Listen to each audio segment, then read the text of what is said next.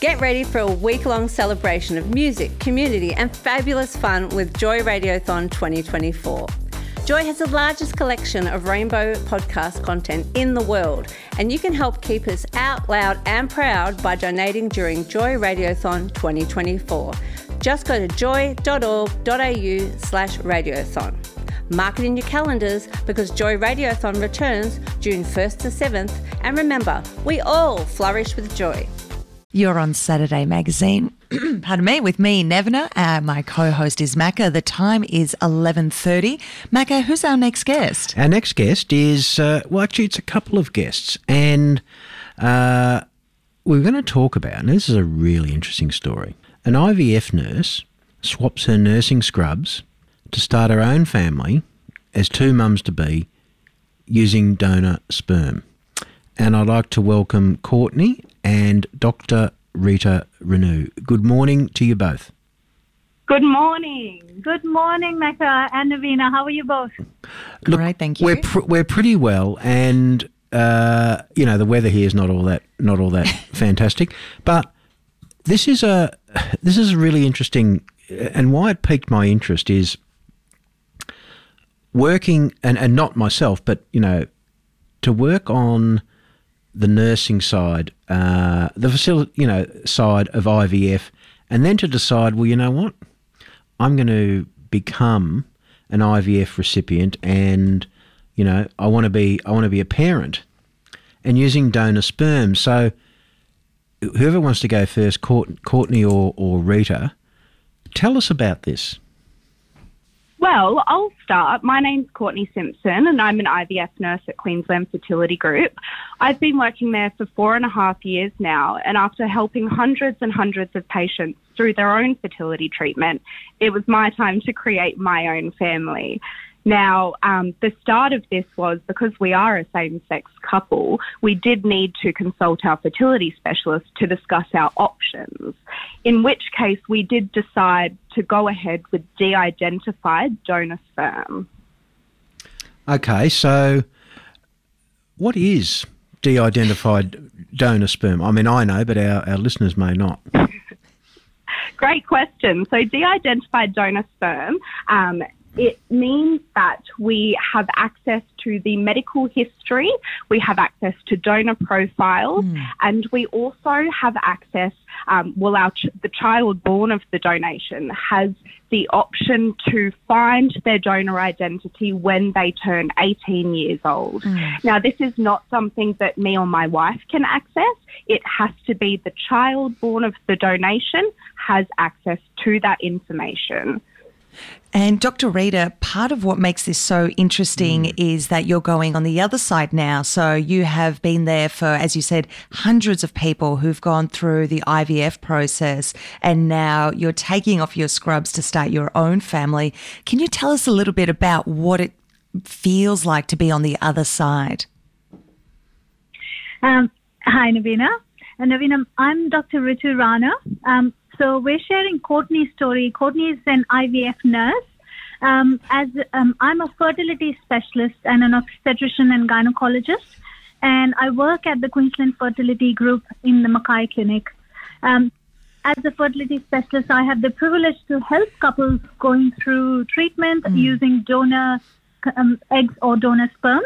Um, the story we're sharing at the moment is Courtney. Mm. So it is her that who is on the other side at the moment, and I'll pass it on to her to share share her experience to be on the other side.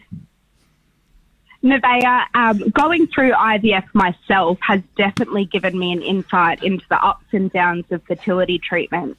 Um, we definitely were aware that there was a chance that it may not work. Of course, looking after all these patients, I understand that this is an experience mm. and a journey.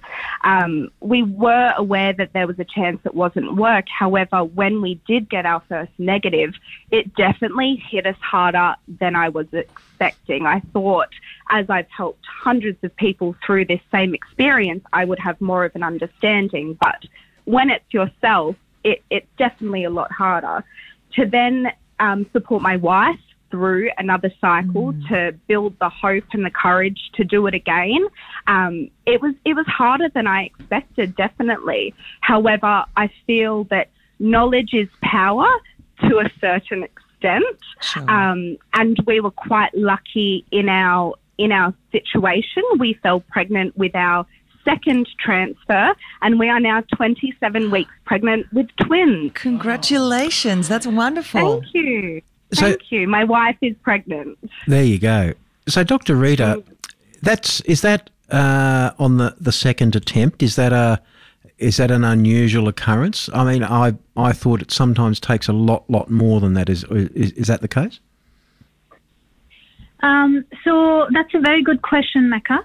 In the fertility journey, there are um, so there are two types of people we treat. One is you know people are uh, who are in heterosexual relationship who have tried to get pregnant and couldn't do so for a number of years, and they have to go through IVF. Their story can be different because there's an underlying fertility issue. Um, in the couples who are in same-sex relationship, they're and using donor sperm or donor well donor sperm mainly in this situation the story is slightly different. So these couples are not infertile or fertile. They just their their life situation or social situation makes them need to go through fertility treatment. So we expect quicker pregnancies if you like in them in the first or second um, attempt so in this situation, um, Tabby got pregnant in her second embryo transfer. We have about a 50 to 60 percent chance of each transfer being successful. So it wasn't an unusual situation. Getting pregnant in first or second embryo transfer is usually what we expect to happen. Okay. So, if I can ask, both of you can answer this uh, in turn. The community expectation or community uh, view on IVF has moved on. Uh, you know, a long way from from when it was established. Do you? Where do you see in the future IVF sitting in in in people's feelings? And are there other opportunities for IVF to expand? Uh, you know, for couples, um, you know, to to develop families. So whoever whoever'd like to start first. Um, I might talk first about this. This is um, um, Dr. Rana. Um, so, Mecca, modern families are very different to our traditional families, which included a biological mother, a biological father, and a biological child. There could be several different reasons, um, apart from infertility, that might um, involve the need of IVF or fertility treatment. And the reasons could be same sex relationship in men, women, you know, genetic issues that makes the couple need to go through IVF to exclude some genetic conditions in the family. There are single women who are wanting to have children or single men even who are wanting to have children. So modern families are blended and are created in several different ways, including donor sperm, donor egg. Um, so I see more and more acceptance of IVF treatment in our society, and I think the use of IVF is only going to increase for several different reasons. And, and From my pers- oh Yep. sorry No, from, no, please. from my pers- from my perspective, I've definitely noticed the increase in people sharing their journeys, experiences with IVF. Hmm. We believe in open disclosure. We believe that children born of donation have the right or have the option to know that they are born of a donation. And I feel like it's not as taboo as it used to be. Hmm. I feel like the more that people talk about how their families are created and the genetics involved and the processes and the you know the journey that it may take, the more people that talk about it exactly like what we're doing right now, the less taboo it will become and the more people that will reach out and access fertility treatment or look at their options for creating a family. Can I ask this? Uh, sorry, uh, Nevin, Nevin will be next. Um, so, if I wanted to donate sperm, but I wanted to donate it anonymously, So in Australia, it is you cannot donate completely anonymously. Okay. So donor sperm is altruistic. You cannot be paid for the donation. So in Australia, the regulations currently are that it is de-identified donation. Mm-hmm. What that means is the child does have that option to be found when they turn 18. You cannot completely donate anonymously here in Australia. Okay.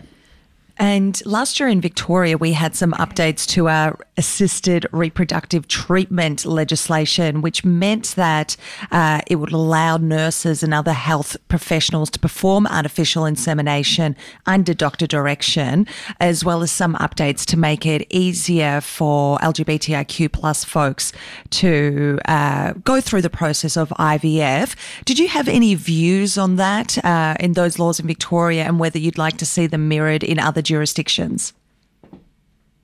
Uh, yes, Navina. So, um, in keeping with the other states in the country, Queensland government is currently undertaking community consultations to help them prepare new donor conception legislation or reforms. And we're all um, waiting to hear from them. And very soon we'll have our own. Um, in terms of using and making it easier, absolutely. We, we need to try and make the process more streamlined and easy for um, the couples going through this. Um, so this is why we encourage men and women um, or couples to use clinic recruited donor programs uh, where we have the facility to um, support through counseling sessions. The sperm is completely screened for genetic and infectious diseases. It's quarantined. We have the legal support. We have the legal advice for them where required, and our nurses support them through this. So, uh, so anyone who's looking forward to creating their family um, should just come in contact with the clinic, and we can guide through them um, through the process for them. Great. Look, unfortunately, we're out of time. Uh, Courtney and Dr. Rita, thank you for your time, but thank you for telling us uh, this story. I think it's a really important one. And uh, yeah, thank you for sharing it with us. Thank you so much for having us and spreading awareness of um, infertility and the donor options available for same sex couples. And all the best with Thank your you. journey. Thank you. Thank you, David and Navina. Um, at the end, I would like to say um, that there is life. Pass it on. Yes, Absolutely. exactly. Great message. Thank you. You are on Saturday Magazine Joy 94.9, Macca and Nevena. Stay This podcast was produced by Joy Media. You can support Joy's diverse sound and diverse community this June by donating to Joy Radiothon 2024. Go to joy.org.au slash radiothon. And remember, we all flourish with joy.